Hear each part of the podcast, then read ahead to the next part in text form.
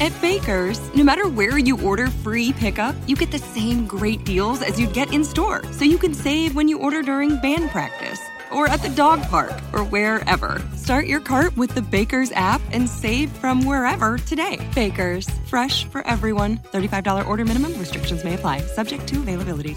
Get more ways to save at the buy five or more, save $1 each sale. Just buy five or more participating items and save a dollar each with card. Baker's, fresh for everyone. Blog Talk Radio. Hello and welcome to the Social Psychic Radio Show featuring Jason Zuck. Jason has been an intuitive psychic medium since 2004. This show will cover a variety of topics relating to spirituality, mediumship, self improvement, and intuitive guidance. Whatever interests you, remember that we are all here to share and learn. Sit back and get ready to socialize with the social psychic.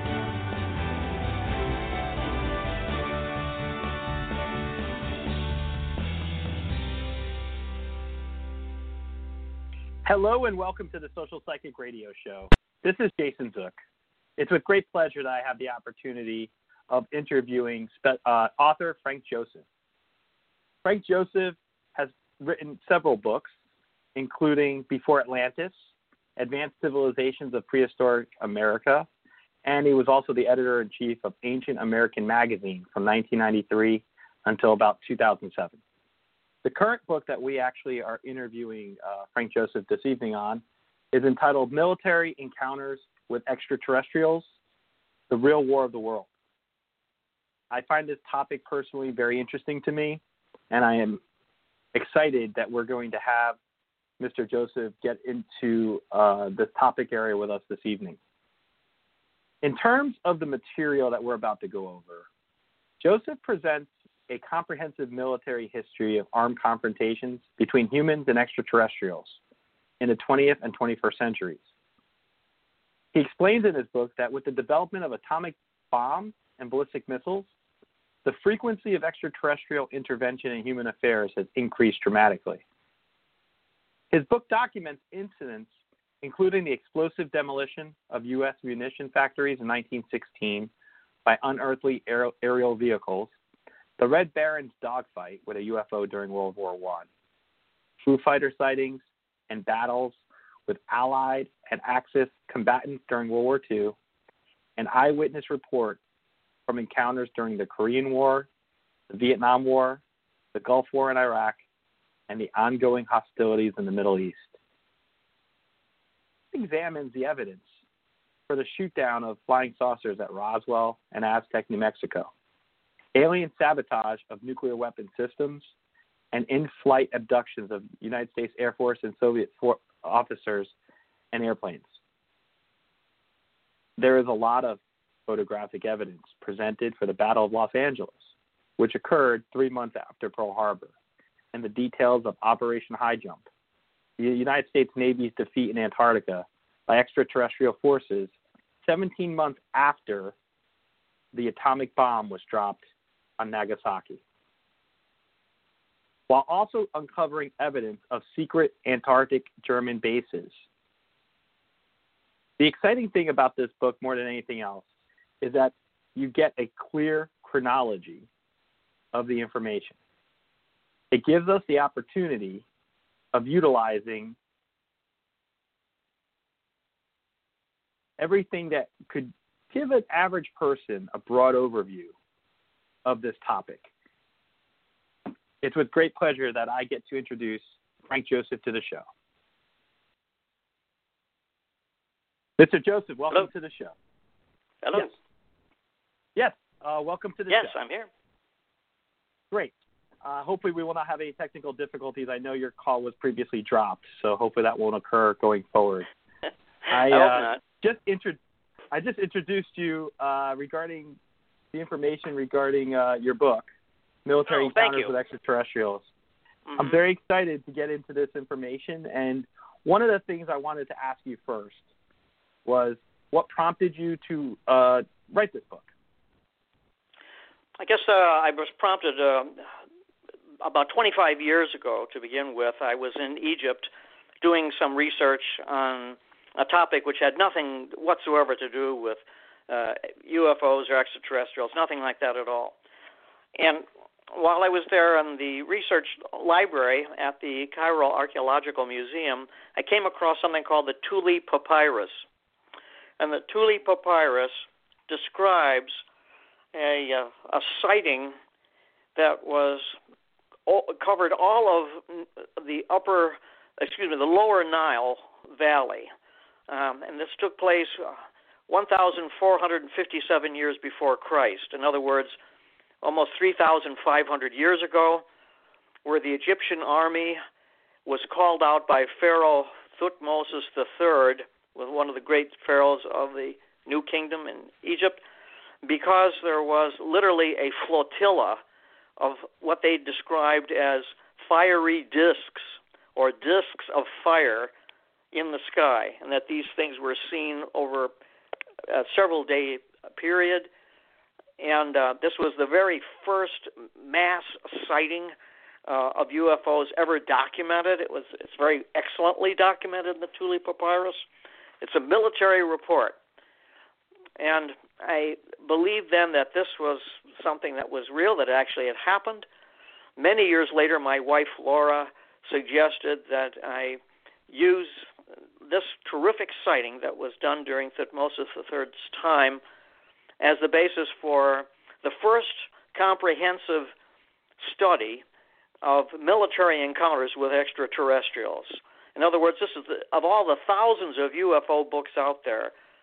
Until mine came along, there wasn't one that devoted itself entirely military records, exclusively, almost exclusively military records that document the history of human conflict beginning actually in the year 1916 until the present time between Earth forces and these, how else I can describe them, uh, as forces that uh, do not exist on this planet. That there has been military interaction, that there have been deaths on both sides, there have been um, some very serious encounters involving virtually all of the armed forces of Earth for more, a little more than 100 years now. That's incredible. Let me, in terms of this particular focus of your book, the military encounters aspect of it, what motivated you to write this topic and center it around the military encounters themselves? Because um, in, in writing a military report, most of our, our listeners may not be aware of this unless um, they happen to have been in the armed forces that if you give a report, it doesn't make any difference whether you're in the Army, the Air Force, the Navy, whatever. If you give a military report to your superiors of something that has happened, you are obligated under law to tell the truth. And that if you misrepresent anything, if you consciously bring to your report something which is not true, you'll go to Leavenworth because it is a federal crime. So, therefore, when we're looking at the military reports, uh, uh, of the U.S. military, and I have other militaries there, other parts of the world, which are based on the same fundamental principle that you have to tell the truth. Uh, a terrific amount of very persuasive material comes about. It's not like somebody who claims to have seen something, an unprofessional witness. If you're in the military, you become a professional observer. You know what to look for. You know what to to uh, uh, keep in your memory you're trained in that regard. So we're we're talking about trained observers who are giving truthful reports under the law, and I cannot imagine a better, a more credible body of evidence. Um, now, my book, uh, Military Encounters with Extraterrestrials, you'll see that every single incident that is described in that book has been documented. It is one of the largest source material, biblia not bibliography, but source materials that I have ever put together in any of my books. And that's because I don't want to just repeat what somebody else has said necessarily. I want to be able to document this with government. Most of it is are government documents, and these documents are available to our readers as well. They can go and find out. I provide the sources for all of them, and that's why I wanted to do this. I've, I've read a lot of uh, books about UFOs my father was a uh, terrific astronomer who was rather ambivalent on the possibilities of life elsewhere. Um, but nonetheless, I find that uh, this was the most persuasive body of evidence, as I say, that I've been able to collect regarding this phenomenon. One of the things I know recently in the last couple of years uh, with the Trump White House and Trump administration is that I believe that there was some talk that additional documentation would be declassified regarding UFO encounters with the, the government. And I uh, wanted to ask you about your opinion on that. Well, that has actually happened. Uh, last uh, it was December, uh, last December, December 2017. There was some really terrific disclosures from the United States Navy. There was a, a naval exercise that was taking place, I believe, about 15 years ago, and the U.S. Navy gave permission for the pilots involved in this incident to um, go public with it, describe it. Not only that, but the United States Navy actually supplied some of the gun camera footage of this mock combat that was flown between two um, U.S. Navy jets and two uh, unidentified flying objects. When I say mock combat, that means there were some maneuvers, military maneuvers made between them, although no shots were exchanged. No one was uh, no one was hurt or injured or, or killed in this encounter. That the encounter, this encounter was witnessed not just by these two U.S. Navy pilots, but was witnessed by literally dozens of Navy personnel aboard aircraft carriers radar operators as well as eyewitnesses to these objects that were flying at unbelievable speeds um, in which they would accelerate from point zero to 2,700 miles an hour within a microsecond. I mean, no acceleration. One moment they're stationary, and the next moment they're going 2,700 miles per hour, and they're they're executing right-hand turns that if any human being was aboard a craft like that, their body would be reduced to jelly or less. And um, these are the encounters that are now being disclosed. And I think that uh, it's very possible, um, perhaps inevitable, that more of these encounters are going to be made public. And that is a great uh, process of enlightenment that's going on right now, and it's something that we have to be thankful for. It's amazing. In terms of your background, I mentioned during your introduction that you've written other books. One of them is your 2015 book, Death on Mars. And I wanted, I think it fits within the background of this. If you could tell us a little about that book and what were your findings about uh, potential atomic warfare over there? Uh, when I mean over there, I mean the red planet Mars. And I just wanted to ask about your opinion on that based upon Death on Mars. Well, I, Unfortunately, uh, I did not write Death on Mars. That is written by Dr. Okay. John Brandenburg. Oh, that's right. And, I stand uh, corrected. I apologize. Right, and he is one of the foremost uh, scientists of our time. He's a plasma physicist. He uh, is playing and already has played a major role in space travel, uh, manned and unmanned. And uh, he was able to, with his colleagues, he did not make this discovery on his own. As a matter of fact, he, he doesn't claim to have made this discovery, but he's the first one to publicize it. It's actually been known uh, among fellow physicists, American physicists, for at least the past 20 years that the planet Mars, our planet Mars, our next nearest congenial uh, planetary planetary neighbor, that Mars was inhabited by a civilization, a rather low level civilization, say on the Bronze Age level, many millions of years ago. Now, I know this is a very difficult thing for people to get their heads around, but nonetheless, this civilization did exist. Dr. Brandenburg's book uh, explains it in terms that are far beyond anything I could summarize on uh, an interview like this and that this civilization suffered a nuclear catastrophe. Some other civilization in possession of uh, nuclear style weapons utterly destroyed that civilization, committed uh, an, uh, an extinction event, as it were. And the, the trace of it, evidence, the, the chemical trace evidence for this event is beyond question it's not a matter of hypothesis or discussing it. It's actually quite straightforward and simple. And he explains it in his book for laymen like myself and our listeners to understand. Uh, he did not come up with this discovery, as I said, that it was already known among physicists, but it was such a highly, highly controversial thing to bring up that no one had the courage to publicize it until he came along with his death on Mars.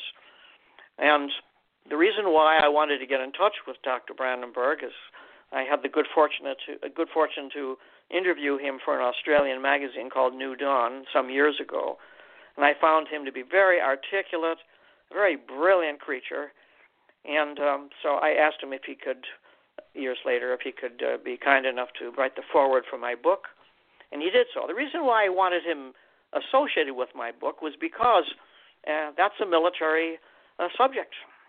That the death on Mars of a of a fairly advanced civilization by a more advanced civilization that has already happened within our solar system.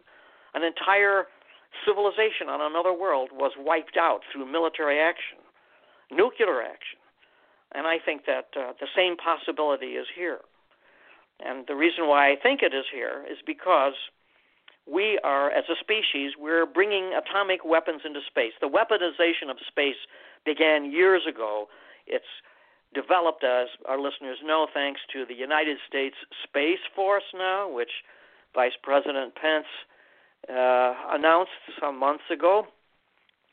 That could be regarded as a, a challenge, throwing down the gauntlet to a another species, a highly advanced species, who would not welcome the idea of human beings putting nuclear weapons into space because if we want to blow ourselves up or whatever we want to do down here, that's one thing. That would not concern them.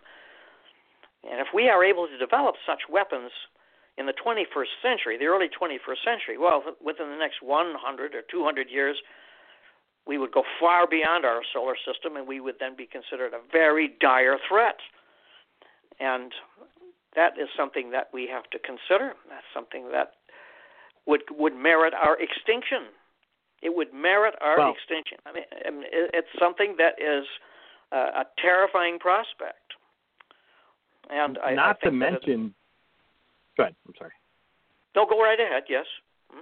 I was going to say, not to mention the fact that it would be against international law regarding space.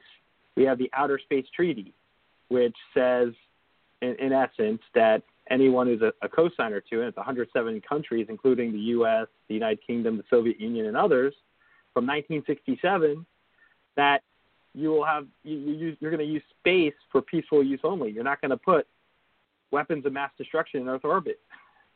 Um, weapons of mass destruction so have been in orbit for at least the past 10 years. And the way well, treaties are, I, I, I've yeah. written several books on on military history, Earth history.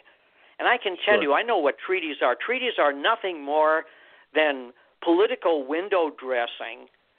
And if you Yeah. get, uh, uh you can get a, an international lawyer, and you can get around any treaty you want. Oh, we don't really have atomic weapons in space.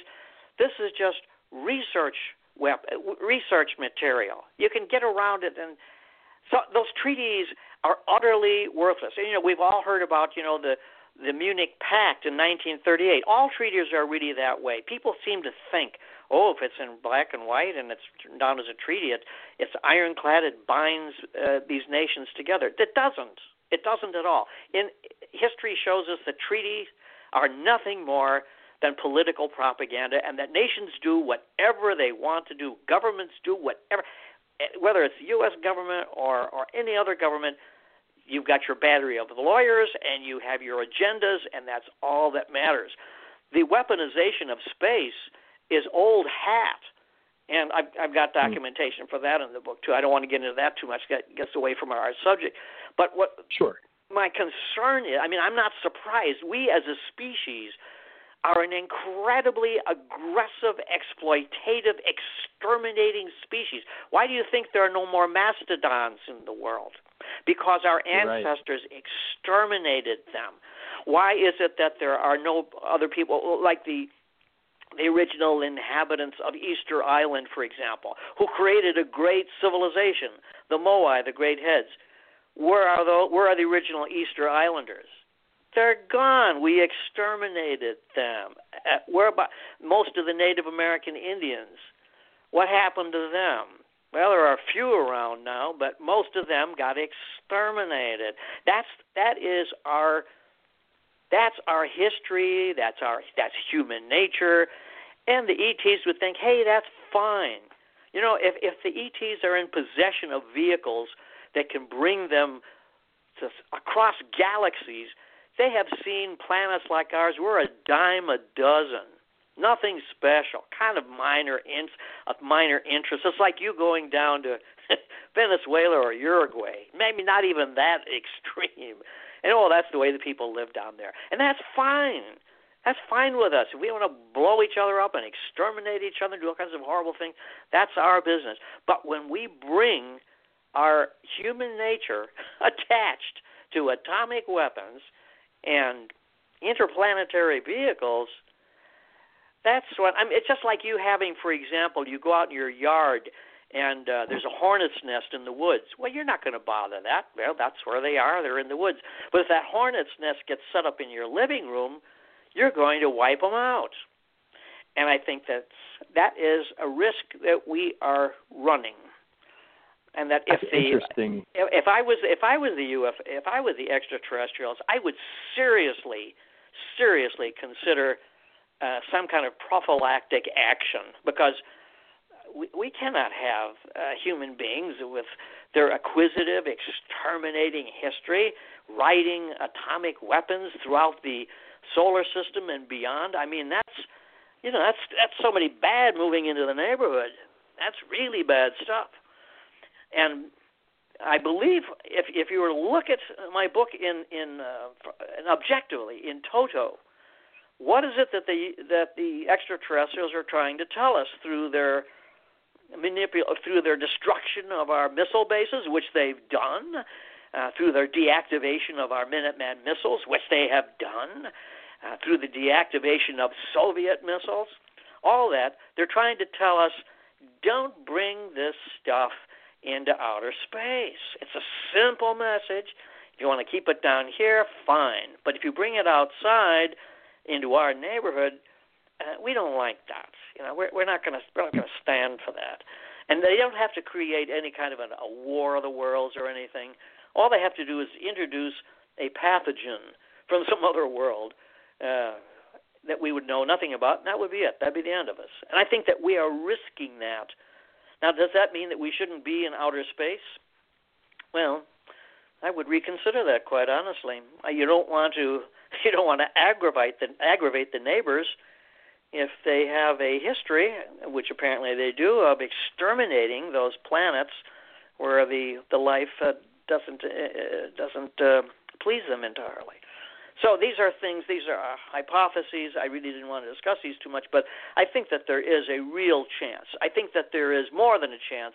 I think that eventually uh, there is going to be an open clash of some kind. There already have been, but skirmishes. My book really documents skirmishes in this War of the Worlds. It's been going on now for about 101, 102 years, 102 years, and that uh, it could escalate into something of the, the absolute worst case scenario.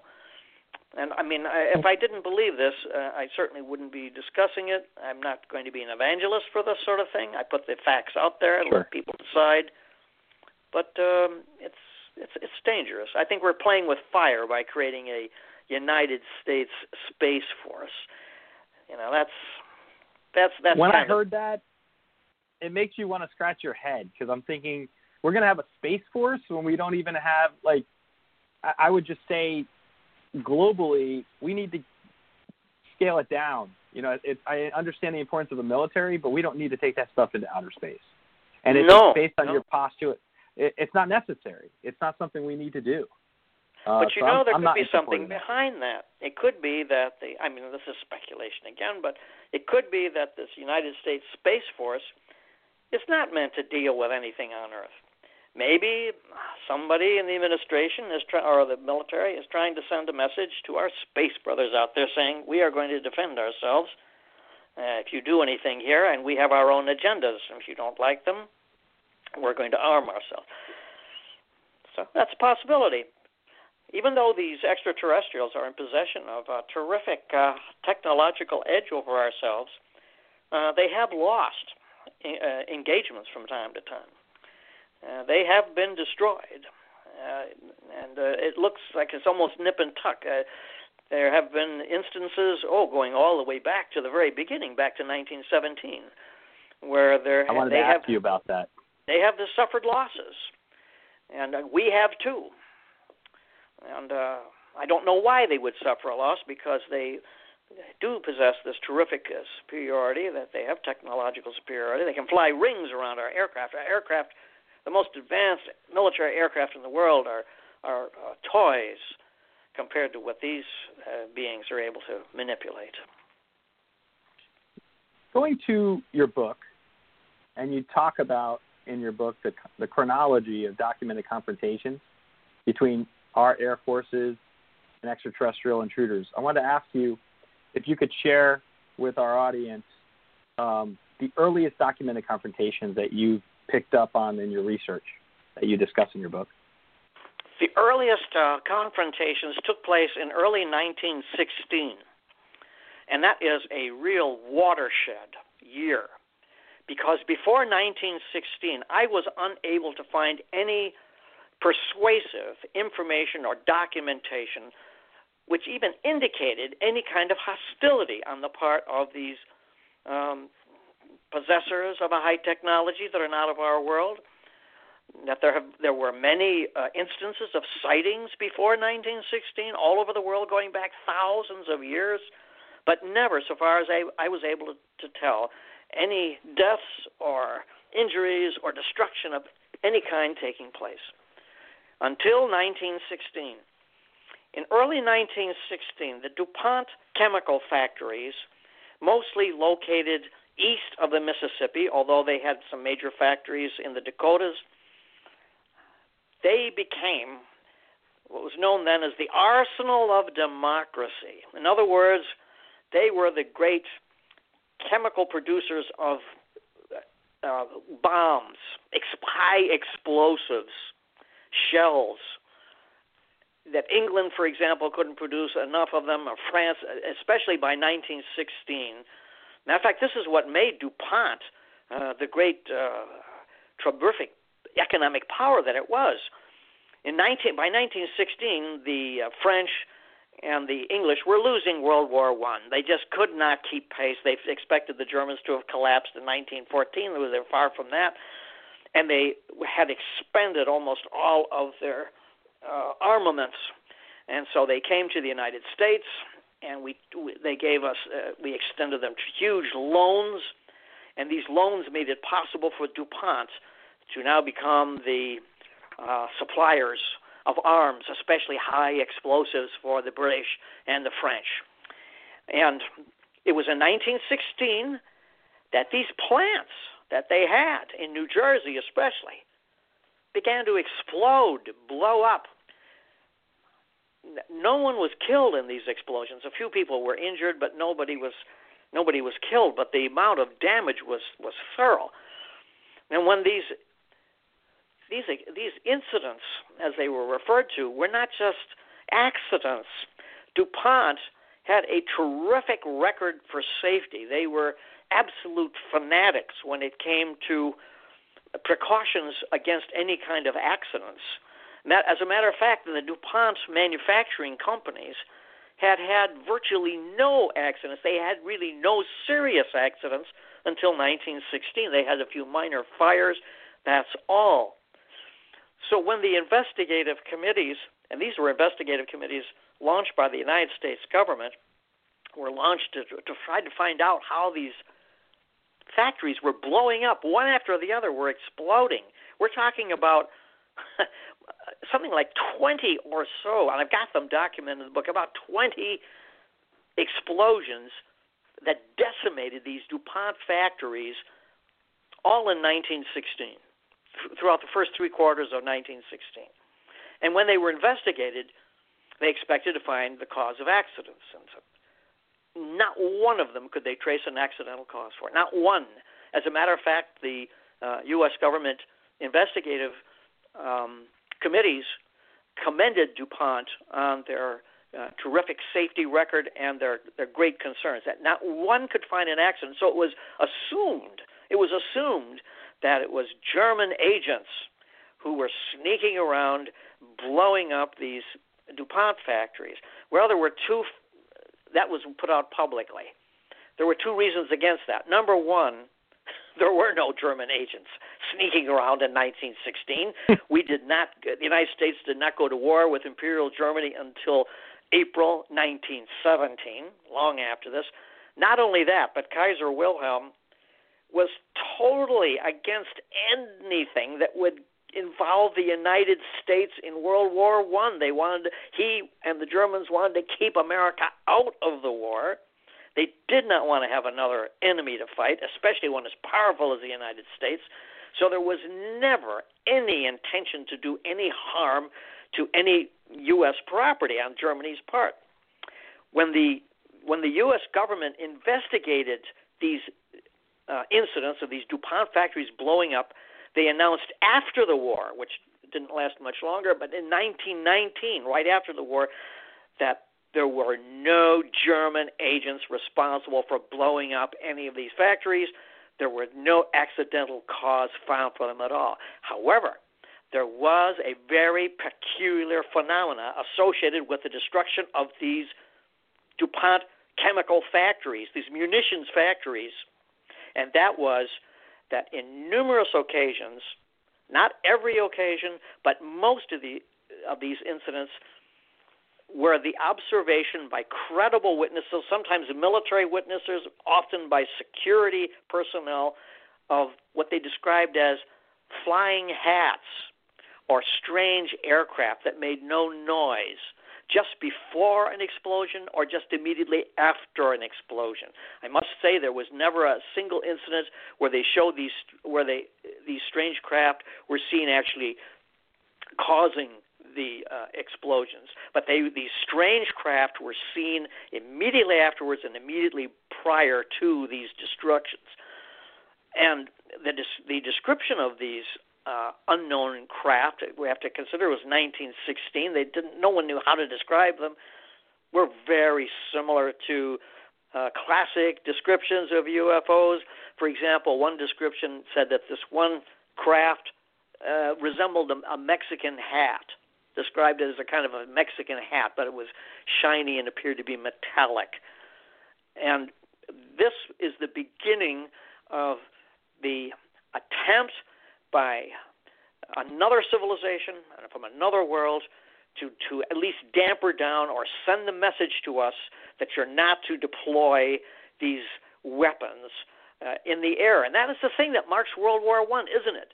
World War One technologically marks two major events. Number one, the invention and deployment of heavier than air craft had never happened before. And number two, the development of HE, high explosives. And you wedded the two together, and you had these great bombers. In Germany, the the Gotha bombers, and uh, the British they had the Handley Page bombers. So in other words, you had these heavy aircraft bringing high explosives into the air, and it takes not much to see that over time, over the next 100 to 200 years, given the nature of civilization and uh, technological progress, that's not much of a leap to go from a Gotha or a Handley Page bomber in 1917 and 16 to the kind of intercontinental ballistic bombers we have today, and then another hundred years, the interstellar, the intersolar bombers that we'll have, or actually do already have, thanks to our United States Space Force and the weaponization of space that is going on now, and accelerating apace. So this would be a very disturbing observation to be made, wouldn't it, from another civilization that's looking down on us and saying it's not only a matter of time before these self-destructive humans with their bloodlust are going to be uh, visiting our neighborhood, and what are we going to do about that? So that's in, this, in essence, that is really what the book is all about. Well, I could see that too, where we become a threat to them. That would make us then something that ETs would have to look at critically and evaluate where would we fall on the spectrum of a threat to their neighborhood, as you call it. I, I, I can see that as a potential motivation for their for ETs coming in and blowing up, for example, the DuPont factories in 1916. I want to ask you as a as a shifting focus a little about your book, if you could tell our audience about Operation High Jump. Operation High Jump. Uh, you know, you asked me at the beginning of the program what got me started in writing the book. I guess it was was three things. Uh, first of all, about 25 years ago, coming across that Tulli papyrus in Egypt, and then my wife uh, suggesting I write it up. And another thing was when I found out about Operation High Jump. I had heard something about it, something vague. It was supposed to be about how the United States uh, Navy, after World War II, sailed down to Antarctica and got into a uh, some kind of a, a military situation, a, a battle situation with these flying saucers, which were really uh, post World War II German uh, uh, technology. I thought, oh, what a what a crock, you know, what a what nonsense fantasy, you know, didn't exist. And then someone once mentioned me, said, you know, there really was an operation, a high jump, and something like that. I said, oh, I don't believe that, until I looked it up. I just went on Wikipedia. Anybody can do this. And lo and behold, there really was an Operation High Jump. And the Wikipedia article isn't bad. It's it's straightforward. It tells like that. But the great thing about that Wikipedia article, which you can still get on, is that it has all these references to Operation High Jump. And some of these references are mind blowing. One of the references they have is El Mercurio, El Mercurio was and still is one of the largest newspapers on earth. Not well known here, but it's uh, published in Chile. And El Mercurio, this huge uh, newspaper, is read all over the Spanish speaking world still, and was a major newspaper back in 1947 when this Operation High Jump concluded uh, prematurely. And El Mercurio ran a very peculiar interview with Admiral Richard E. Byrd. Yes, Admiral Byrd, the, the famous Arctic explorer of the 1920s, 30s, and 40s. And Admiral Byrd was put in charge of Operation High Jump. And I should tell you, to put that in perspective, what was Operation High Jump? Well, think of 1946. What was the world like in 1946? The world in 1946 was exhausted. We had gone through the most ruinous war in all history. It had reduced the nations of the world, with the exception of the United States, to ruins. Europe was in ruins. The Soviet Union was no threat in those days. They had lost 40 million men. It's hard to imagine such a thing. The Empire of Japan was done. There was no threat anywhere. The United States was, by default, supreme. And yet, in 1946, when the world was absolutely at peace, there were no enemies because everybody was either dead or defeated and exhausted. But in 1946, the United States Navy launched a major military operation, nothing less than inva- an invasion. This actually took place called Operation High Jump. It involved an, a full fledged aircraft carrier with hundreds of pilots and, and aviation personnel, the most uh, advanced communication vessel, a huge communication vessel, destroyers, submarines, uh, brand new helicopters are invented just then the Dragonfly helicopter, flying boats armed to the teeth.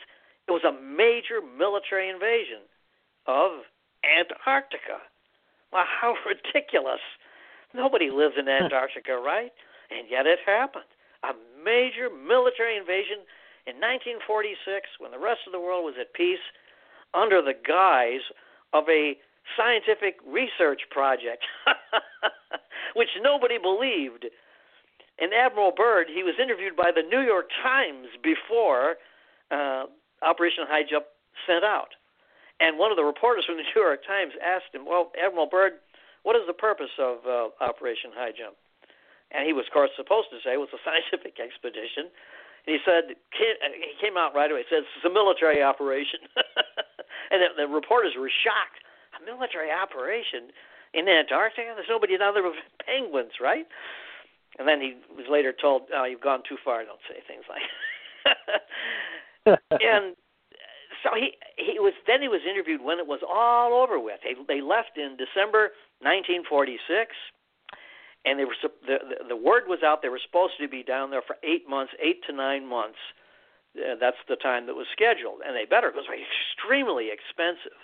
It cost many millions of dollars in in uh, today's money, many billions of dollars, which the United States government could ill afford in those days. You know, the rest of our military was being dismantled. We had no use for it.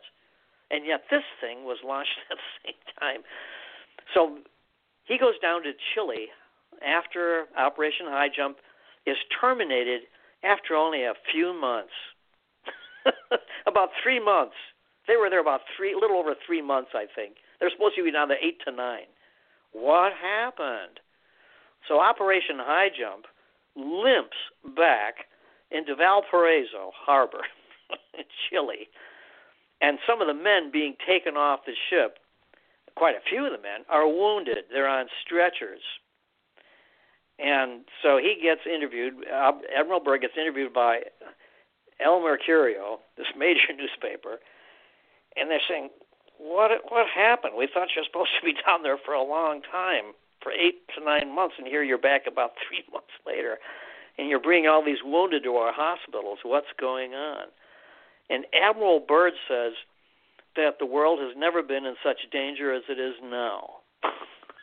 and he says we have to worry about we have to worry about flying vehicles that can go from pole to pole in a matter of moments. this is all printed in black and white. And he talks about, uh, he says, I don't want to alarm anyone, but we have to be prepared for uh, the worst type of uh, confrontation. We can't even imagine what it's like. And so he, he the, the rest of his conversation, I, I quote at length from his interview in uh, El Mercurio. And he talks about this uh, being a very dangerous time and that we don't have the kind of facilities necessary and so on. So then he finally gets, of course, Admiral Byrd was supposed to be more tight lipped on these things.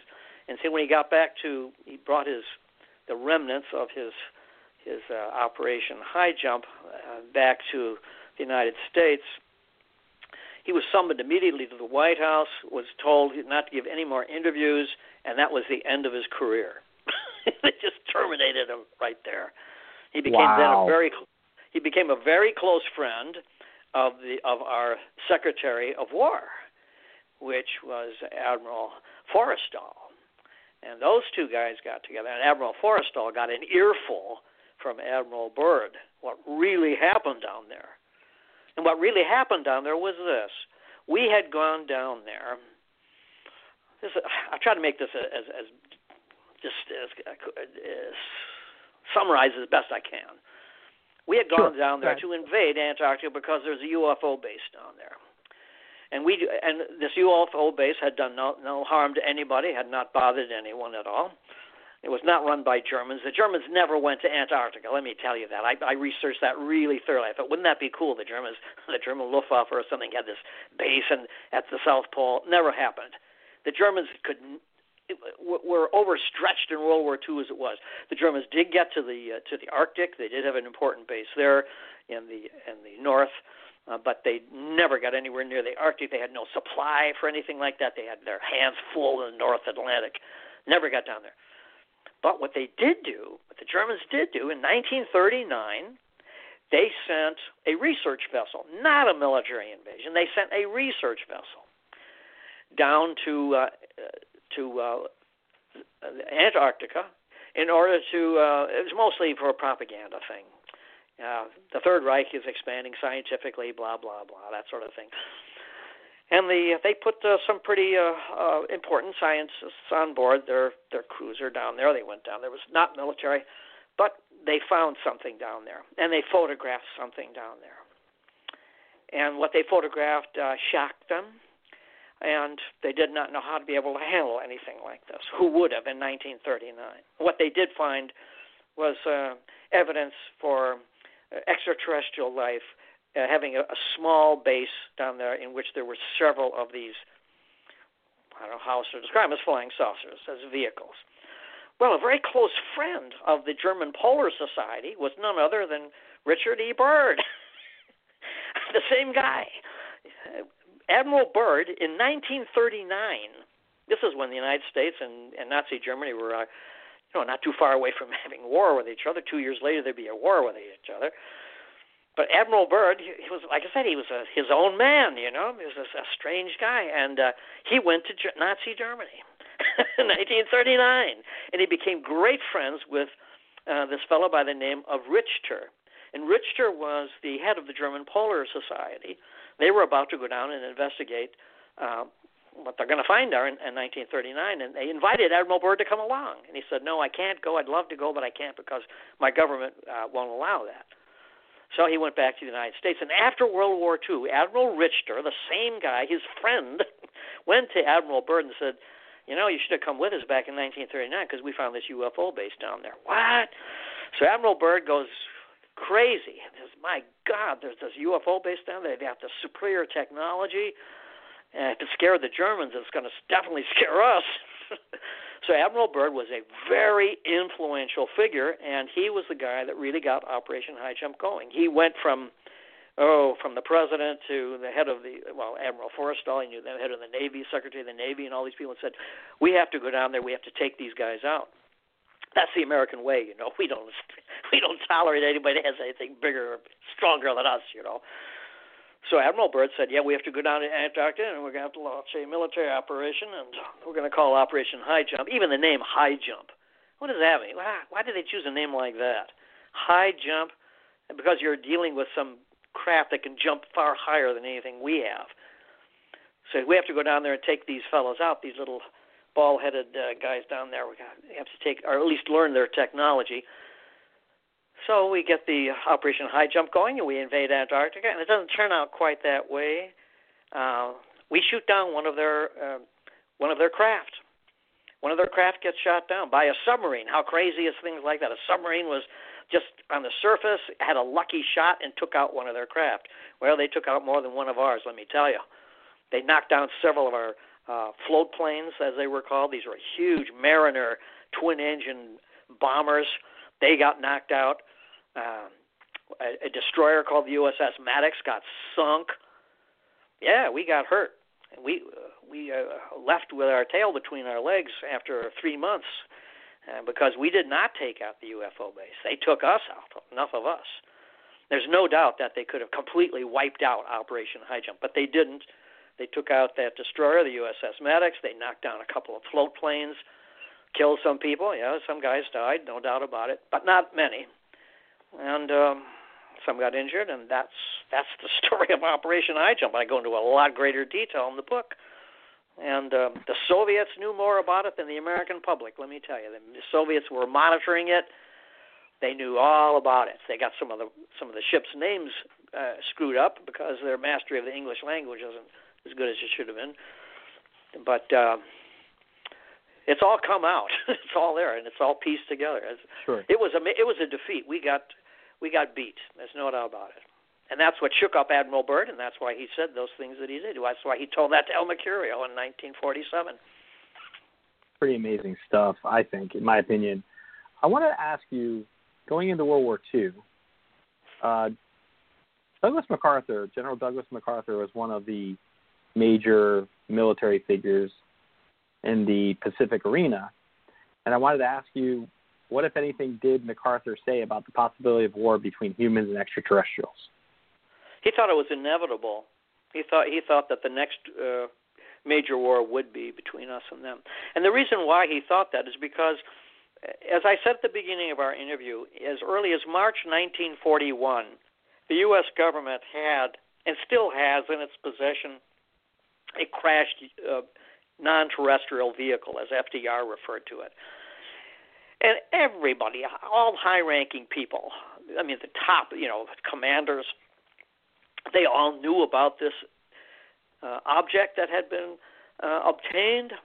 Uh, for example, when Churchill, uh, on his own, Churchill had not been informed about these things. Churchill, on his own, uh, found out in uh, 1942 that uh, too many of his men, uh, his RAF uh, pilots and crews, had experienced these really close encounters, and this one was particularly impressive.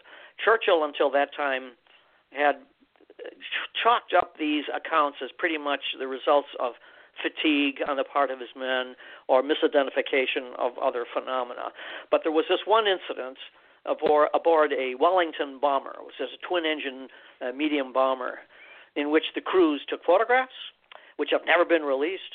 Uh, but the, the and the crews made a very uh, uh, lucid and consistent report of what happened. Uh, what happened was is that this UFO approached the approached the Wellington bomber. The closer that this object came, the more electromagnetic problems were experienced on board the Wellington bomber. The Wellington bomber then, uh, its commander, uh, ordered um, his gunners to open fire on the UFO, which was quite close, and they fired at it with really powerful weapons. These were uh, 50 millimeter, uh, 50 uh, millimeter machine guns, 50 caliber machine guns. They're in sets of four in the uh, in the uh, uh, nose and uh, stern turrets, and they fired point blank at this thing. Had no effect on it whatsoever, nothing. And so when they filed the, their report, uh, Churchill was really impressed that this was real, and when he, especially when he saw the photographs. This has all been released by uh, the British newspapers about two years ago. So the, my sources for that are, are really pretty good. It was all over the British press, and uh, it was a matter of fact one of the papers was the Telegraph, which is a uh, a pretty staid uh, British newspaper. It's not a sensationalist newspaper, not a tabloid by any means. And so when Churchill came to the United States, he met with FDR and he said, you know, we've got these things here, you know, that we're we're seeing in the skies over Europe. And F, FDR was very cagey on that. He didn't even. He, he said, well, really, that's interesting. Although he had his own thing, but he wouldn't acknowledge uh, anything uh, new about that. But then when Churchill went to Eisenhower, uh, and Eisenhower and Churchill then were working together on Operation Overlord, the invasion of uh, Normandy, that eventually took place in uh, June 1944. Churchill said, "God, we've got the, we had this really close encounter with this uh, this craft that was far beyond anything we have, and it wasn't German. We know that for certain." Eisenhower laughed. He said, "Yeah, we know all about. It. We've got ours. We had three or four of ours back for the last three years or so. So, so we know all about it. So it's uh, the UFO uh, phenomena really uh, stepped up, I think, especially during World War II."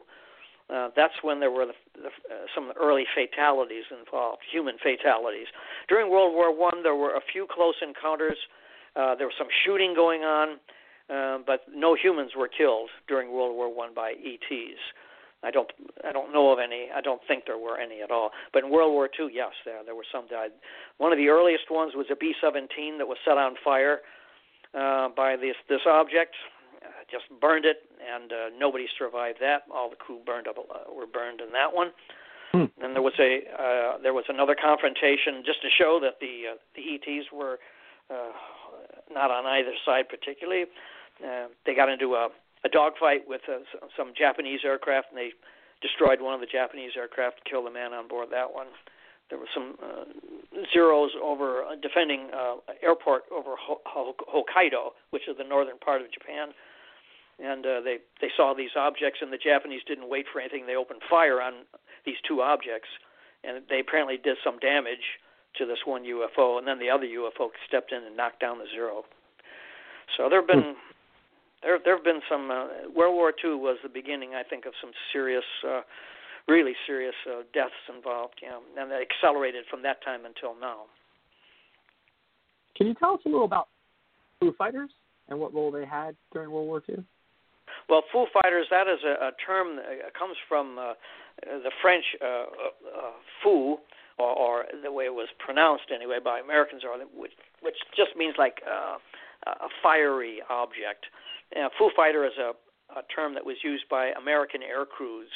Uh, and what would happen is that they'd be over just in operation uh, over enemy territory, and they'd be approached by these objects, which uh, were described pretty much the same as uh, as we see them today, or as they're described today. Sometimes just as luminous spheres, other times as like flying metal hats and so forth with domes on the top. Um, and mostly the Foo Fighters uh, kept their distance, and there wasn't uh, wasn't any uh, difficulty. But there were other incidents in which uh, there there were difficulties. Um, as I mentioned before, the closer that these objects would approach uh, an aircraft, the more uh, electromagnetic problems the uh, aircraft would experience. And uh, sometimes uh, there there were aggressive moves on the part of both sides. Um, other times, uh, but for the most part, the Foo Fighters were benign. There does not appear to have been any kind of um, confronta- military confrontations. Um, but I, I do list as many in there as I've been able to uh, able to track down and to document. It's especially important that I get these things documented. I don't want to have just uh, hearsay. I'd like to have actually have put my hands on a military report, and those are the ones that I I put in there. There was a, a very frightening uh, incident right at the end of World War II. Japan had just surrendered, and uh, part of the negotiating, the American negotiating team, was on a flight from one island to another, a Japanese island. The Japanese had just surrendered, I think, about 24 hours before. And uh, this very peculiar object, which is described as teardrop shaped uh, and fiery, approached the aircraft. The aircraft completely went out of control. And um, there was actually panic on board the, the plane because they were looking for some place to to crash because there was only ocean. There was nothing else. They were going to make a, an ocean la- ocean crash landing, and the teardrop shape accompanied them as the plane is free falling for several long seconds, and then the teardrop shape just vanished into space uh, instantly, and then the aircraft regained its uh, control again. So that was. Uh, that was another incident of that kind. That was more. That was really kind of more typical, although a little bit extreme for World War II.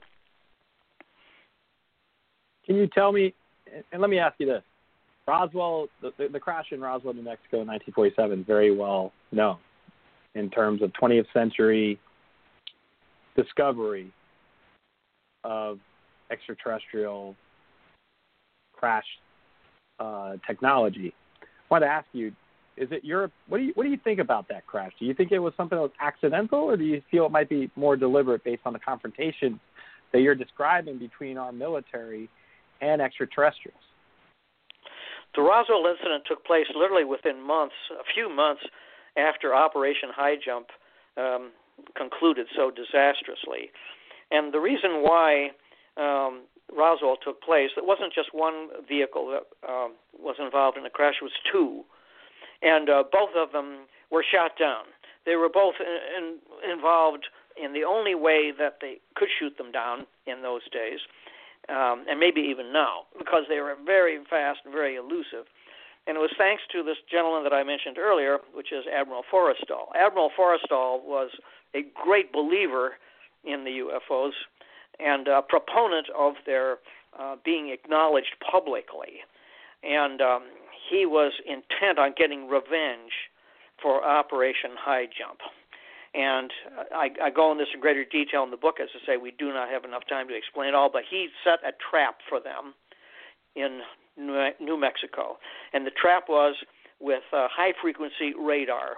He knew that if he could lure them into this trap, if they could be, if they would just be in this uh, low altitude area, even for a few seconds, he would be able to turn the inside of their flying saucers into microwave ovens. And that's precisely what he did. He caught them in kind of a cross fire a cross beam with this radar, and he fried the inhabitants.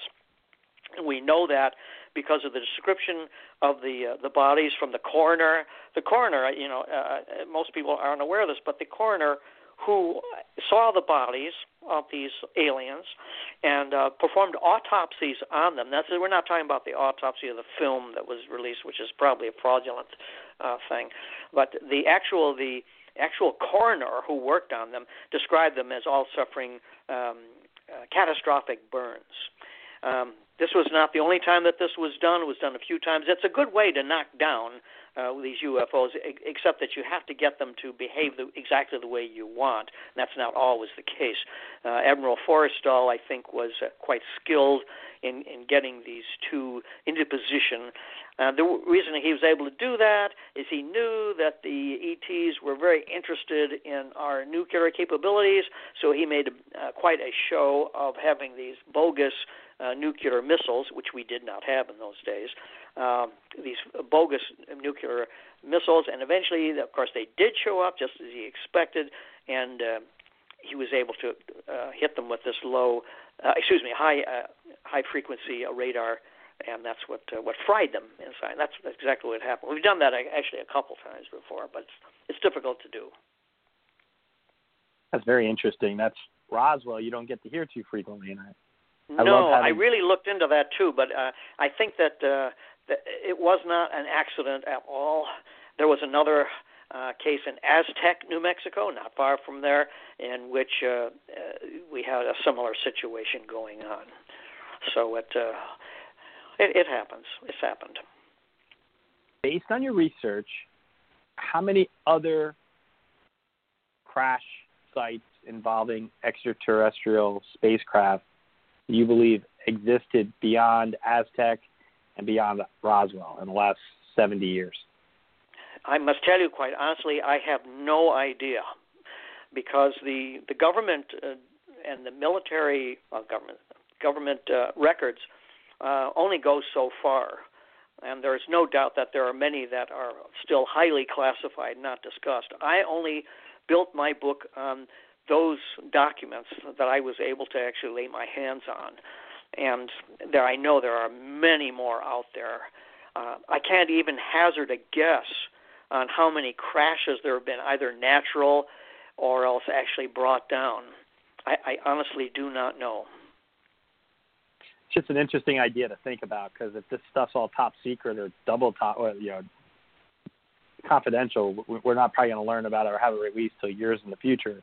Makes you think just no, no. There is some disclosure topic. going on, as I say now, and how far that disclosure will get, I don't know. But it's it's very it's it's really I would say impossible at this point for someone who's not uh, doesn't have privy to all this information uh, to, to find out. I, I like I say I wish I knew, but I just don't know. You talk about the uh, Vietnam War, and I want to ask you what did you find regarding extraterrestrial involvement during the Vietnam War? A huge amount, a huge amount. Uh, what's interesting is that there seems to be an acceleration of interactive combat skirmishes between humans and non-humans, beginning in World War One, where there were just a few. Then they increased during World War Two. During the Korean War, they jumped far. Uh, the Korean War era, they they jumped far. They're far more numerous than they were in World War Two, and then in Vietnam, it's far more numerous. So it's like like there's an acceleration of activity going on over the decades. In Vietnam, there's some very, very disturbing uh, incidents that went far beyond anything that was known during previous wars, especially uh, during World War One, where no one was was hurt. And what I'm referring to are instances of mutilation, um, there is something known as the Grudge Report. And the Grudge Report, which is difficult to get a hold of, but you can get it, especially, hopefully, through the sources that I list there. The Grudge Report was something that was put together uh, on a special forces team during the Vietnam War. We're talking about 19, about 1969, 1970.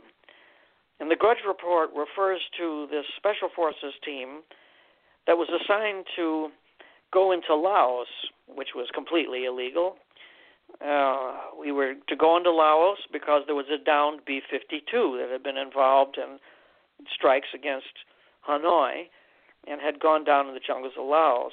And so this, and it's all just described in great detail by the, in this Grudge report. And not only by the Grudge report, but by one of the men that was involved in it, he had a, a radio interview over Canadian radio, and I got the transcripts of that uh, interview that he gave. And uh, he and the Grudge Report uh, both confirm that the Special Forces team, the United States Special Forces team, uh, located the B-52. It was uh, B-52, by the way, for our listeners not familiar with it. It was and still is a, a huge uh, jet bomber called the Stratofortress, and uh, was the the chief um, weapon of offense during the Vietnam War. And had a crew. The crew would vary in number from about eight to about a dozen or so men. Well, the Special Forces team uh, went to Laos, located the B 52, and were very surprised when they found it because the aircraft was in virtually perfect condition. There was nothing wrong with it, and yet it's in the middle of the jungle. There were there were no signs that it had landed in the jungle. It, it looked as though it had been, in the words of the Grudge report, as though it had been placed into the jungle. You cannot land a, a jet bomber uh, with a, a stall speed of about 200 miles an hour in a, in a jungle. It'll be torn to shreds. But there was no indication that it had landed. It just had been placed there the under the undercarriage of the aircraft was somewhat damaged, um, but the rest of the aircraft was in fine condition. Well, when the special forces team got into the aircraft, they found that the the bomb load was still on board. There, that the the payload was still there. The aircraft had not uh, fulfilled its mission, apparently, and that all of the crew were still uh, strapped into their position in, in seats in their their seats, and they had all been uh, badly mutilated, badly mutilated. And um, the Grudge report goes on to say that there were other incidents of mutilation, mutilation involving uh, peculiar, inexplicable circumstances. There is a, a gentleman that I uh, write about who was highly decorated for running running one of these river boats, river patrol boats, like you see in the movie Apocalypse Now. He ran a, a patrol boat, and uh, he saw things there too. And he also refers to uh, a few, not many. Uh, I think he talks about two or three uh, U.S. personnel that were found in the bush that had been badly mutilated, and they were at first it was thought that they were mutilated by the, the Viet Cong the North Vietnamese. But because of the location where the bodies were found, they found that they knew that that was impossible. The Viet Cong had never been there, uh, had no access to that area, and at the same time, um, these bodies were found. Uh, there were, had been reports, military reports, of a extraterrestrial craft in the area. So it got to be very messy and, and very unpleasant during the Vietnam War. And there were other incidents of, uh, of mutilation, but that one with the B-52 was the, absolutely the worst uh, that I come across. It wasn't the first time, uh, but it was among the worst because I think there were at that time there were about maybe uh, eight or nine men on board, and they were all had been mutilated and uh, still strapped in the position. So what had happened? Was the aircraft abducted in midair, and these poor men uh, subjected to this treatment, and then placed back into the jungle.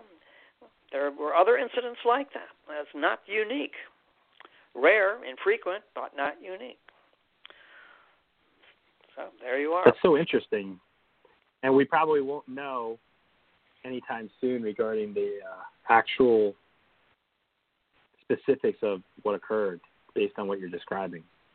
No, the the Grudge report uh, just mentions.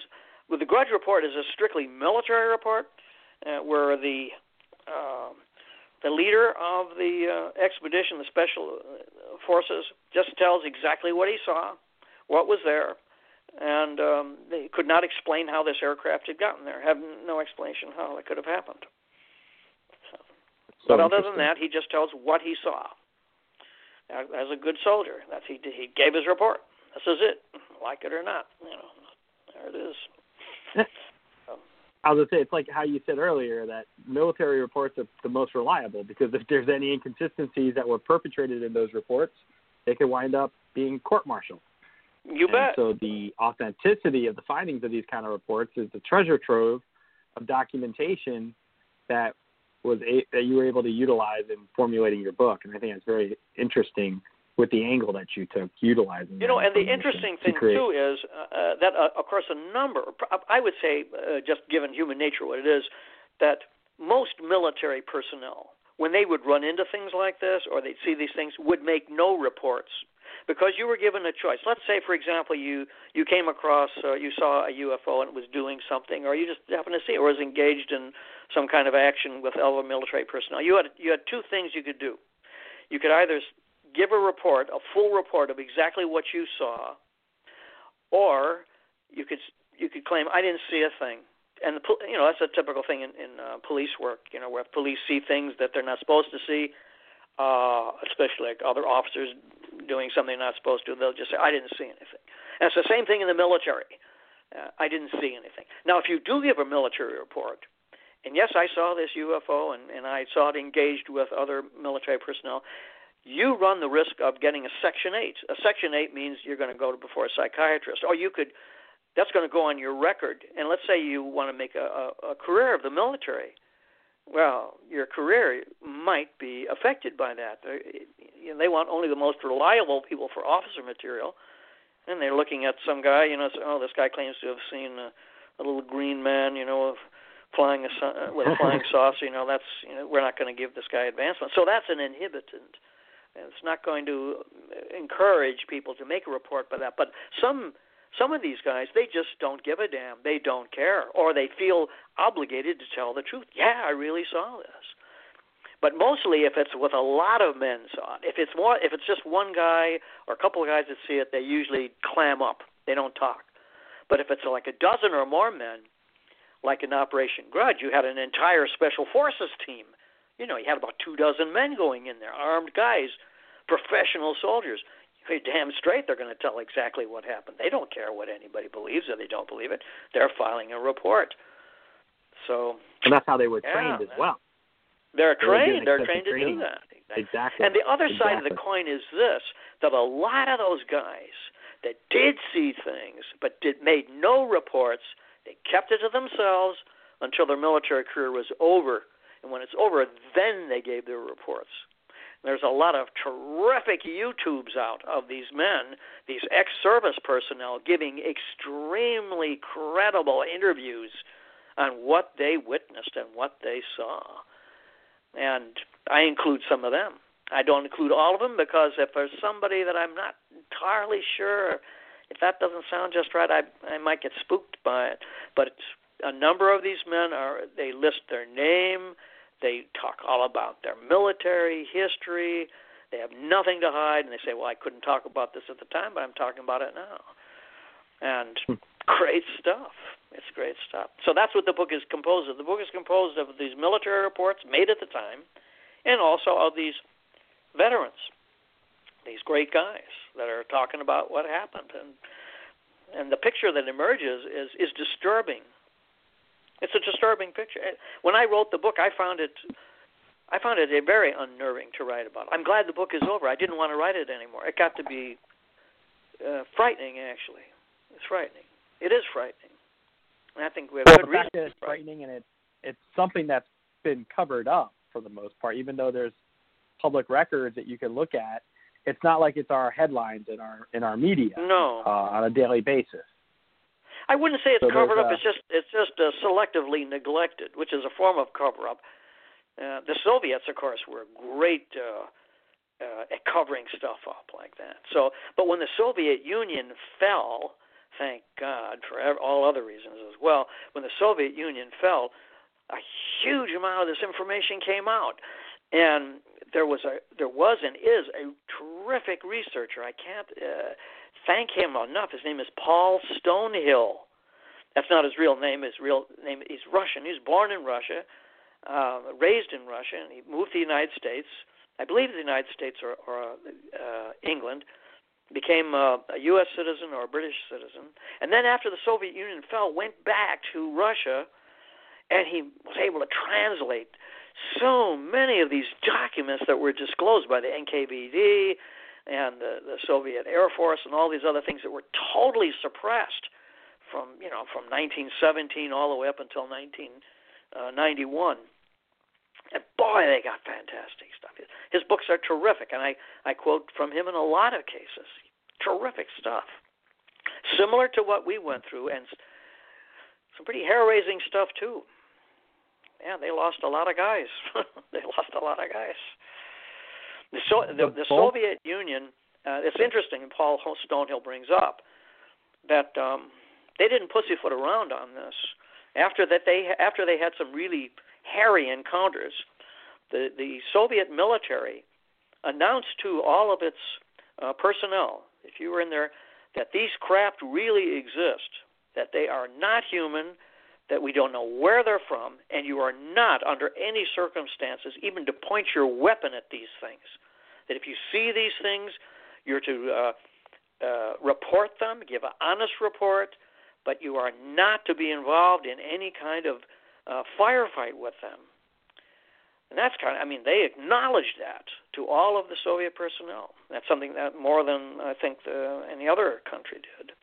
Nonetheless, there were incidents where, even though the Soviets had mandated the law that you are not to have any aggressive um, uh, posture towards these UFOs, many times, or at least sometimes, uh, Soviet soldiers would panic and they'd fire on them. And that didn't always work out too well. Matter of fact, it worked out uh, very, very badly many times. So this whole thing about you know the UFO people, they're space brothers and they're here to save us and all that from ourselves. And all, that's not reality. The reality is something uh, far more um, far more concerning. Definitely, I can understand that for sure.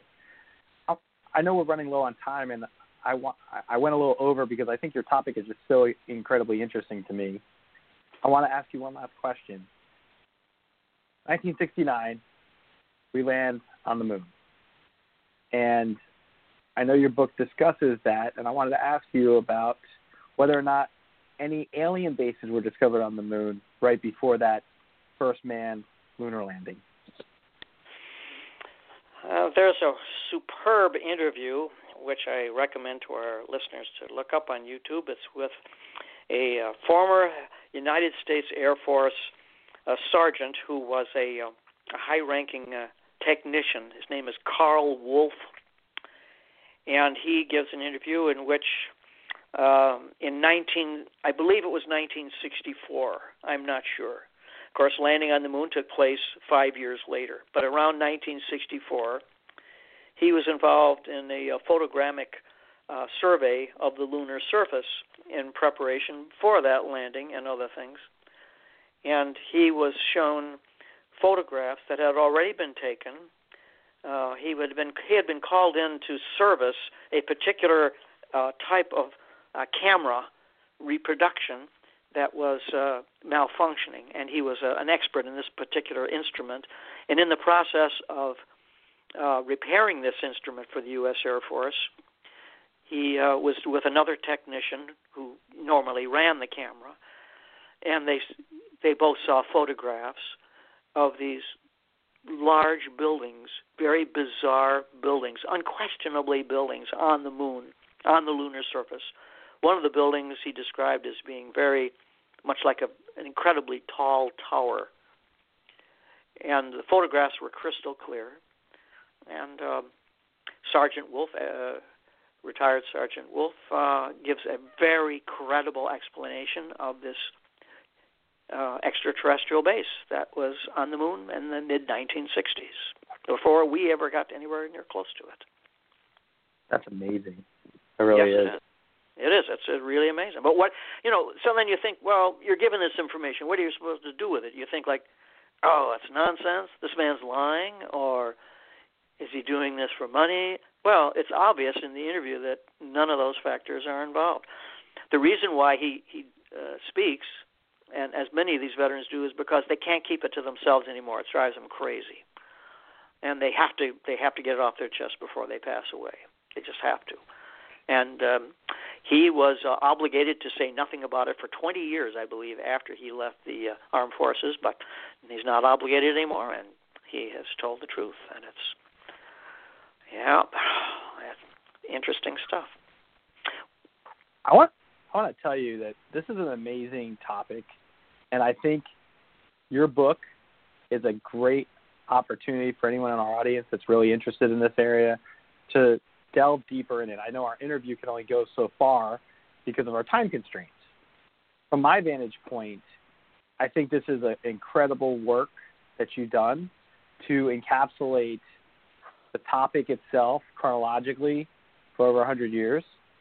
I really find it intriguing, and I also think it can challenge our paradigm of what we would conceive to be UFOs, extraterrestrials, and how they interplay with us uh, on on the on our planet.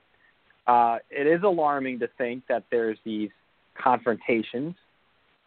I think, from my vantage point, I invite our audience to check your book out directly, and I know that they can go to Amazon itself to purchase your book. Is that correct? Yeah, um, the book is called Military Encounters with Extraterrestrials, and the best way I think for listeners to get a copy is just go to Amazon.com. They certainly get the better price there, and um, it's uh, it's definitely disturbing. It's uh, it might it might keep you awake at night. Uh, some of the stuff is it's not all as pleasant as someone might imagine, but it's the truth and I think the book should be allowed to speak for itself. As fantastic as all this material is, and I do find it very challenging to to believe this material, but nonetheless, there it is, and uh, I think that we are in. We have already been engaged in a, an interplanetary war, and that we've been we are continuing to have these skirmishes. And my only hope is that it doesn't escalate into anything worse. That humanity finally uh, gets its act together and we have to become good intergalactic neighbors, and we don't do that by putting atomic weapons into space. Hopefully, uh, our society will pay heed to what you are explaining in this book. And I think one of the things that's probably our greatest gift is having the ability to think for ourselves and evaluate facts and documentation. Your book, Military Encounters with Extraterrestrials, lays this out really well. It's a great read. I highly recommend it to our audience. I want to thank you for coming on our show this evening and for sharing your findings during this interview. I know. Well, thank you so much. Really, I, I really appreciate oh, your, your generosity of. I appreciate your generosity of time in this, and um, I'm very grateful for the opportunity. I, I feel we had a good discussion, and uh, I hope we can do Absolutely. it again sometime. I would. I was going to say because of the topic and its and its scope and its depth, and the fact that you took all these incredibly intriguing aspects of this topic and tied it into such a well blended narrative. Uh, I definitely would love to have you back on the show in the future, and uh, I want you to keep in touch with us. Uh, please do, and keep me posted. If uh, do you have any any type of uh, readings or anything coming up in the future to promote your book, or is there anything that you're doing in the near future in case our audience is interested in attending any events or anything like that? Well, uh, doing this show, this is the most important thing right now, and I've got some other uh, programs coming up. Um, so Perfect. I'm concentrating pro- mostly on um, discussing it in, in public as we've done here tonight. Well, that's beautiful. I will do my best to uh, share this information through our audience and through our listeners and through social media. But I, I really want to thank you so you did such a phenomenal job explaining your perspective here, and I, I deeply appreciate that. Well, the, the pleasure is all mine. I, like I said, I'm very grateful for the opportunity. Okay. Well, great. Well, thanks again for coming on our show. Oh, and, thank you. Um, keep me in mind. uh, I certainly for a future shall. Interview to revisit some because we we could definitely revisit more of this stuff in the future in a secondary oh, episode. Because I can tell you right now, scratched the surface. there's a whole bunch of stuff that we can cover on the more modern wars and everything else. I would love to do that in the future with you. Absolutely, absolutely. Okay, well, thank you. Thank you very much. I really appreciate it very much. Same here. Same here. Thank okay. you so much. Thank you. Good night. I just want to let everyone in our audience know that this book, Military Encounters with Extraterrestrials, is a great read. It really does lay out a hundred plus years of chronicled information regarding how our military and other militaries have encountered directly extraterrestrial aircraft and that there's been a lot more going on than meets the eye. One of the things I love about this show is having the ability of challenging current paradigms. Right now, we live in a world where the public disclosure of encounters with extraterrestrials isn't thoroughly revealed.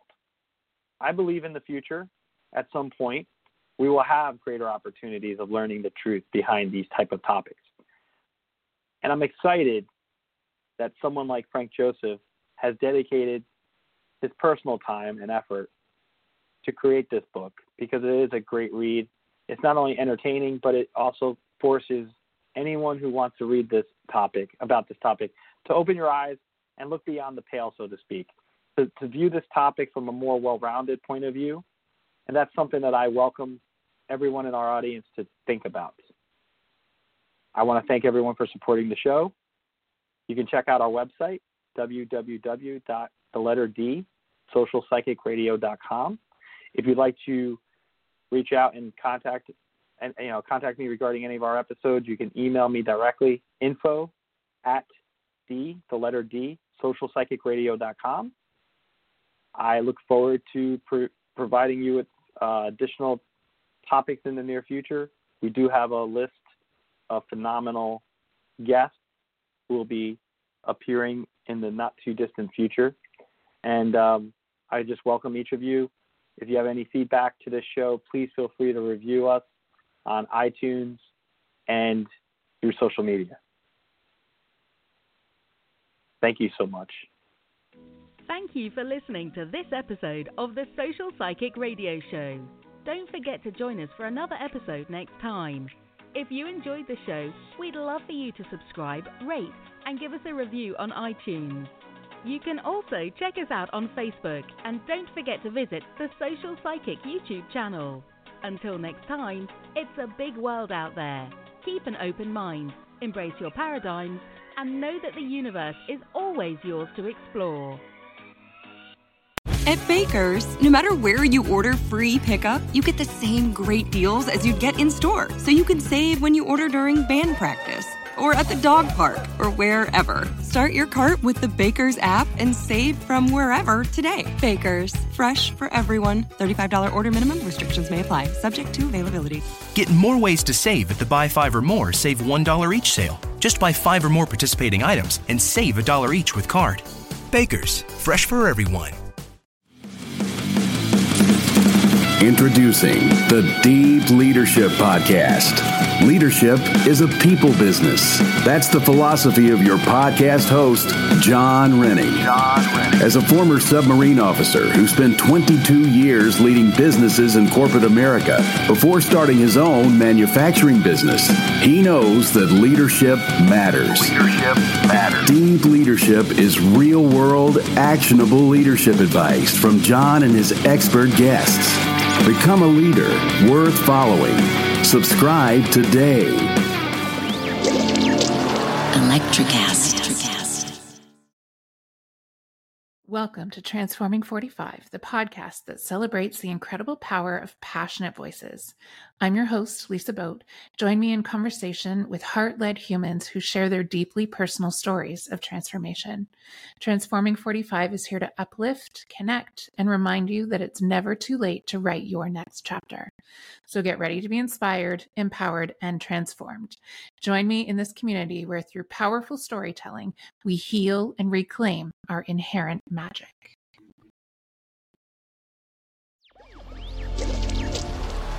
Electricast. Electricast.